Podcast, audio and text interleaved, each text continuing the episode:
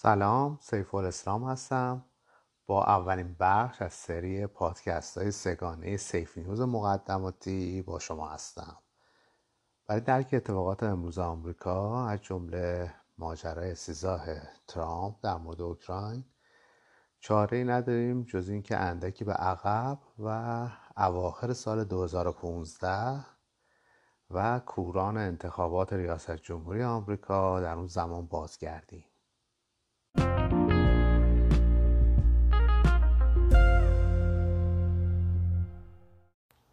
قهرمان یا ضد قهرمان قسمت اول پادکست ما شخصی به نام بروس اور، چهارمین مقام قدرتمند وزارت دادگستری اوباما در اون زمان. اما قبل از اون میخوام به بازیگر دیگه‌ای به نام شرکت فیوژن جی پی اس و مؤسس اون خبرنگار سابق وال استریت ژورنال آقای گلن سیمپسون اشاره کنم. شرکت فیوژن جی پی اس طبق اساسنامه خود شرکتی تحقیقاتی در مسائل بازار و استراتژیک بین‌الملل، اما نقاط عطفی که اونو خبرساز کرده نه به اقتصاد و تجارت بلکه به سیاست داخلی آمریکا مربوط میشه. این شرکت در سال دو هزار و دوازده و در خلال انتخابات ریاست جمهوری بر علیه نامزد حزب جمهوریخواه آقای میت رامنی تحقیقاتی میکنه که منجر به تضعیف موقعیتش به نفع باراک اوباما میشه. همچنین اسنادی رو منتشر میکنه مبنی بر اینکه دستاندرکاران صنعت سودآور سخت جنین برای فروش اعضای بدن نوزادان سخت شده برنامه‌ریزی میکردن.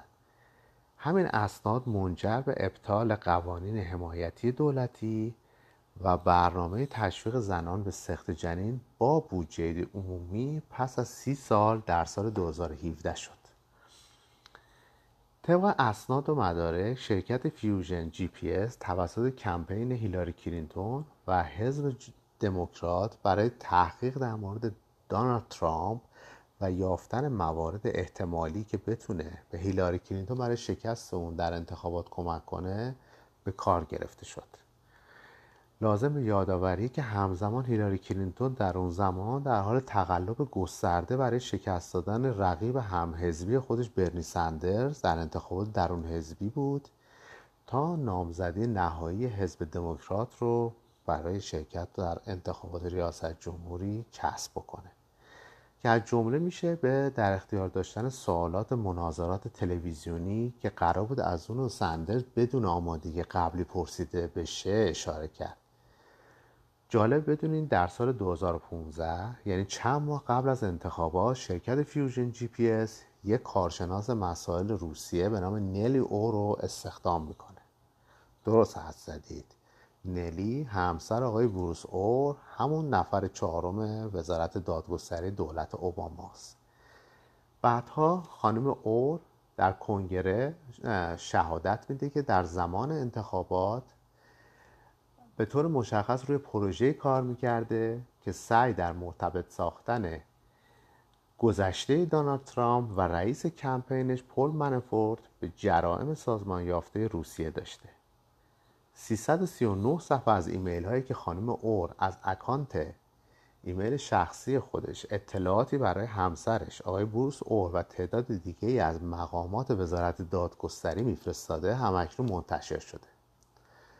شرکت فیوژن جی پی اس همچنین یک جاسوس سابق ام آی سیکس انگلستان به نام آقای کریستوفر استیل رو که اتفاقا اون هم مسئول میز روسیه در سازمان بوده رو با یک قرارداد صد و شصت و هشت هزار دلاری که اون هم از طرف کمپین کلینتون پرداخت شد به استخدام خودش در میاره. مشخص نیست که آیا زوج اور در معرفی استیل به فیوژن جی پی اس نقش داشتن یا خیر، اما اون چیزی که قطعی به نظر میرسه اینه که این زوج و کریستوفر استیل از قبل از این ماجرا به خوبی همدیگر میشناختن. کریستوفر استیل گزارشی رو به سفارش شرکت فیوژن جی پی اس در خصوص ارتباط ترامپ و دولت روسیه تهیه میکنه. محورهای اصلی این گزارش عبارت بودن از اینکه سازمان اطلاعات روسیه از ارتباط جنسی ترامپ با تعدادی از فاحشگان روسی در خلال سفر اون به روسیه فیلمی تهیه میکنه. شریک روسیه ترامپ که از اون به عنوان مطلع در گزارش نام برده شده، از این اتهام به عنوان شایعات احمقانه یاد کرده و خود روس‌ها هم همچین چیزی رو تکذیب میکنن. مورد دیگه ادعای ملاقات وکیل سابق ترامپ آقای مایکل کوهن با مقامات روسی در پراگ و آگاه شدن از این نقطه ضعف دونالد ترامپ در دست سازمان اطلاعاتی روسیه بود که بعدها مشخص شد کوهن هیچگاه سفری به پراگ نداشته و همچین چیزی دروغ بوده. مورد دیگه ادعای استیل مبنی بر این که روس‌ها یک کمپین دیسینفورمیشن یا همون مخدوش کردن اطلاعات رو از طریق یک کنسولگری در میامی که اساساً وجود خارجی نداشته راه اندازی کرده بودن. مورد دیگه در مورد اتهام تبانی کارتر پیج مشاور سیاست خارجی کمپین ترامپ و دولت روسیه است که اتفاقاً این یک خیلی به درد دموکرات‌ها خورد، چون تونستن به بهونه اون چهار بار از دادگاه و هر بار برای مدت نود روز اجازه استراق سمع کمپین ترامپ رو بگیرن. در گزارش کریستوفر استیل از کارتر پیج به عنوان رابط کمپین ترامپ و دولت روسیه یاد شده بود.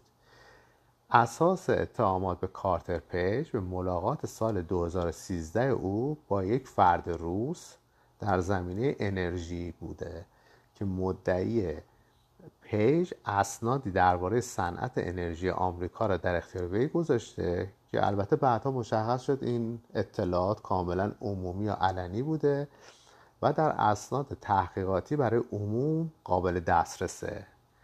همچنین گفته شد که کارتر پیج در سفارت اکوادور در لندن با جولیان آسانج ملاقات کرده و از او خواسته تا ایمیل های هک شده هیلاری کلینتون توسط روسیه رو در سایت خودش ویکیلیکس منتشر کنه که بعدها دروغ بودن این اتهام هم ثابت شد و هرگز چنین ملاقات و گفتگویی صورت نگرفته.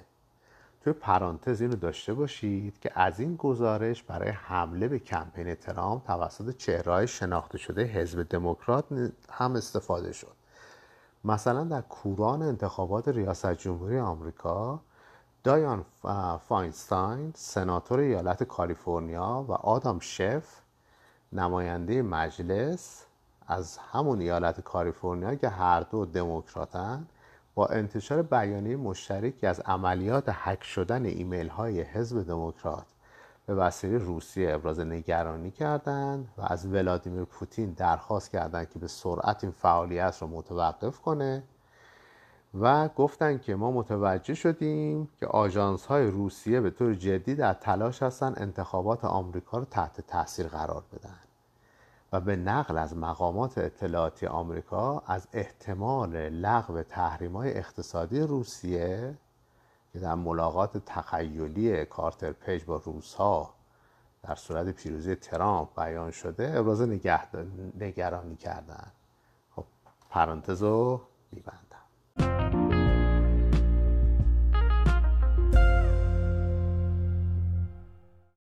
نکته خنده‌دار گزارش کریستوفر استیل این بود که منابع و شواهد گزارشش اتباع همون کشوری بودند که داشت علیه تبانی اون و ترامپ گزارش تهیه میکرد، یعنی روسیه. حالا که گزارش با صرف صدها هزار دلار از جیب کلینتون آماده شده بود، وقتش بود که بیشترین استفاده ممکن ازش ببرن. در اینجا دوباره به زوج اور برمیگردیم.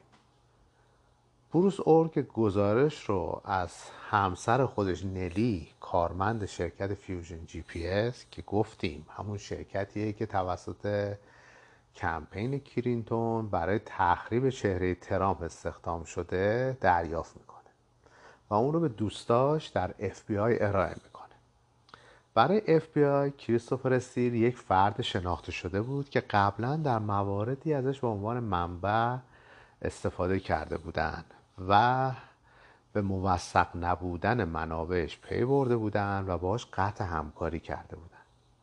بروس اور بعدها تایید کرد که از تنفر شدید کریستوفر استیل نسبت به دونالد ترامپ هم آگاه بوده در واقع پروسه ربط دادن ترامپ به روس‌ها از مدت‌ها قبل در اف بی آی به جریان افتاده بود. حتی یک مأمور مخفی در پوشش مقامات روسیه نیز به کمپین ترامپ فرستاده بودند تا توجهشو برای همکاری و سوتی دادن علیه خودش به اف بی آی ترغیب کنند که ظاهراً با عدم تمایل کمپین ترامپ به هر گونه ارتباط با روس‌ها و شکست نقشه مواجه شدند. اما حالا با این گزارش استیل مقامات اف بی آی میتونستن مانورهای بهتری با سوء استفاده از قانون علیه کمپین ترامپ و به نفع دموکرات‌ها بدن. مسئول این تحقیقات در اف بی آی یکی از مقامات عالی رتبه به نام پیتر استروک، رئیس اون زمان بخش ضد اطلاعات اف بی آی بود. پیتر استروک درگیر یه رابطه عشقی با یکی دیگه از مقامات عالی رتبه اف بی آی که خانم متأهلی بود به نام لیزا پیج هم شده بود. برای شناخت افکار و روحیات پیتر استروک و معشوقش به یه نمونه از پیامک‌هایی که بین اون و خانم پیج رد و بدل شده اشاره می‌کنیم. لیزا پیج به, ف... به پیتر استروک: ترامپ هیچ وقت رئیس جمهور نخواهد شد، درسته؟ درسته؟ پیتر استروک در جواب: نه نه او نخواهد شد، ما متوقفش می‌خواهیم کرد.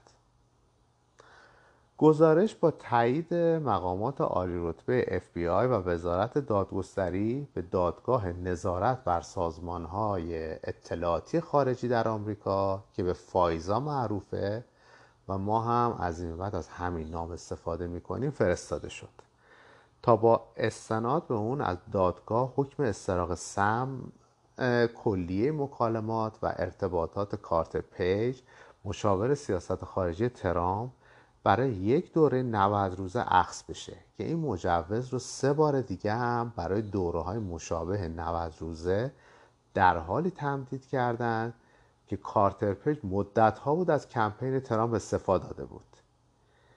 نه موضوع استعفای کارتر پیج به قاضی دادگاه گفته شد و از اون مهمتر نه اینکه گزارش کریستوفر استیل که بنا به اعترافات آینده معاون رئیس اف بی آی بدون اون قادر به اخذ مجوز دادگاه نبودن، به طور سفارشی و با پول رقیب انتخاباتی ترامپ تهیه شده. حالا نگاهی هم بندازیم به بازیگر مهم دیگه‌ای که در کنار بروس اور این پروژه به قول ترامپ شکار جادوگر یا ویچ هانت رو پیش می برد.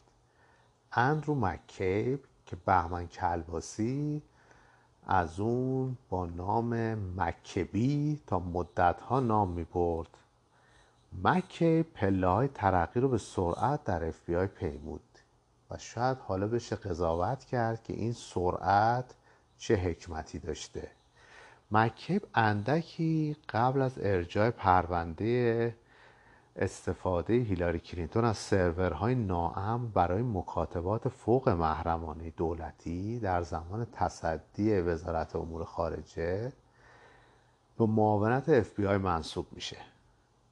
در اقدامی که بسیاری از اون به عنوان اطلاع دادن عمدی یا درز اطلاعات به هیلاری از عزم اف بی آی جهت تحقیق از او یاد میکنن، هیلاری بیش از سی هزار ایمیل خودشو پاک میکنه تا به جز خودش، خدا و شاید روسا کسی از محتوای اون ایمیل ها خبر نداشته باشه.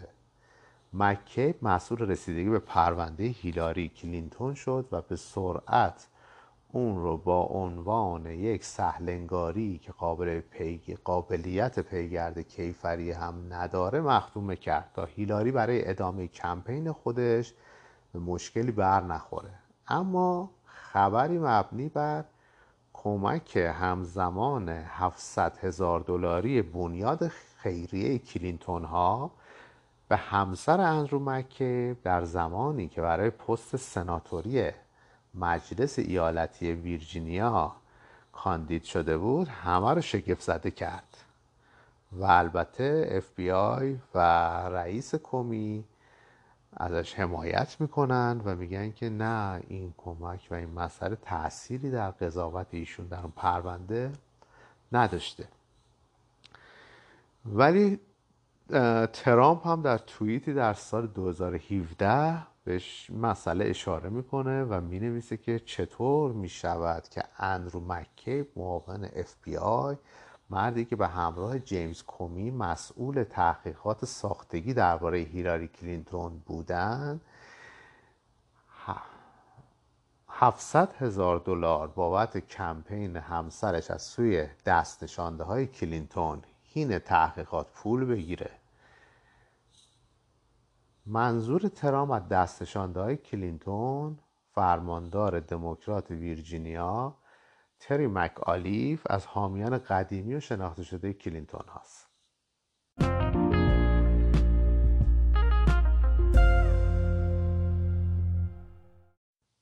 با مجوزه‌ای که از دادگاه برای استراق سهم کارتر پیج، کارتر پیجی که دیگه عضو کمپین هم نبود، اخذ شد، کلیه مکالمات اعضای کمپین ترامپ شنود می شد. و اگه این فرض منطقی رو در نظر بگیریم که کانال ارتباطی فیوژن جی پی اس از طریق همسر جناب آقای بروس اور دو طرفه بوده، میشه دریافت که کمپین هیلاری کلینتون احاطه کامل اطلاعاتی بر کمپین رقیبش در حساس‌ترین روزهای منتهی به انتخابات ریاست جمهوری آمریکا داشته.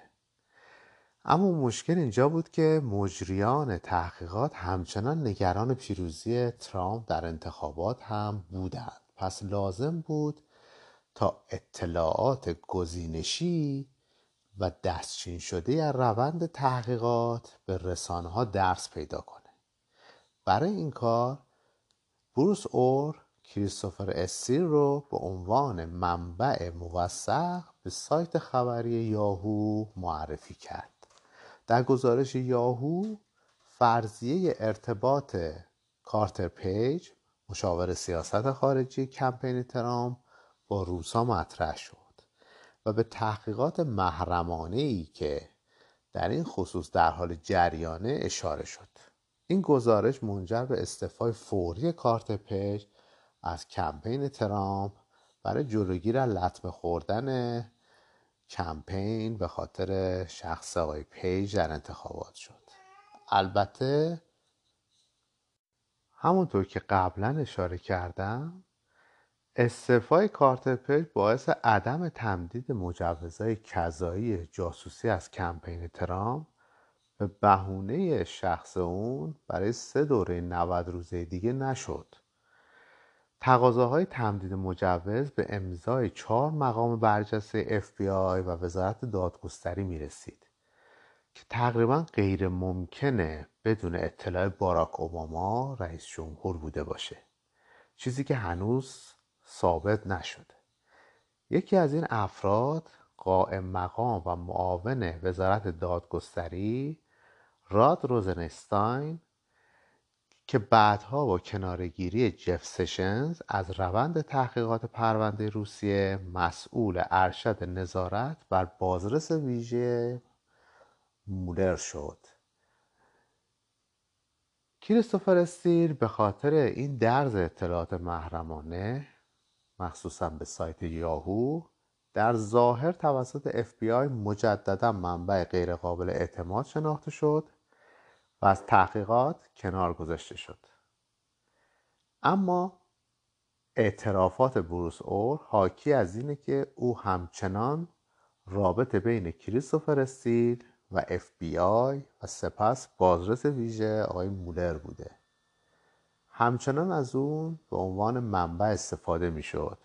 در بخش بعدی سیف نیوز مقدماتی خواهید شنید که چگونه کریستوفر استیل رو به دفتر سناتور جمهوریخواه جان مکین فقید فرستادن، نسخه از گزارش در اختیار کارمندان دفترش گذاشتن و ایشون هم به دلیل نفرت و کینه عمیق از ترامپ اون رو به رسانه‌ها درز داد و این برای اف بی آی حکم ایجاد مشروعیت برای انتصاب بازرس ویژه‌ای شد که حدود دو سال آمریکا رو در التهاب نگه داشت تحت عنوان پرونده تبانی کمپین ترامپ و روسیه.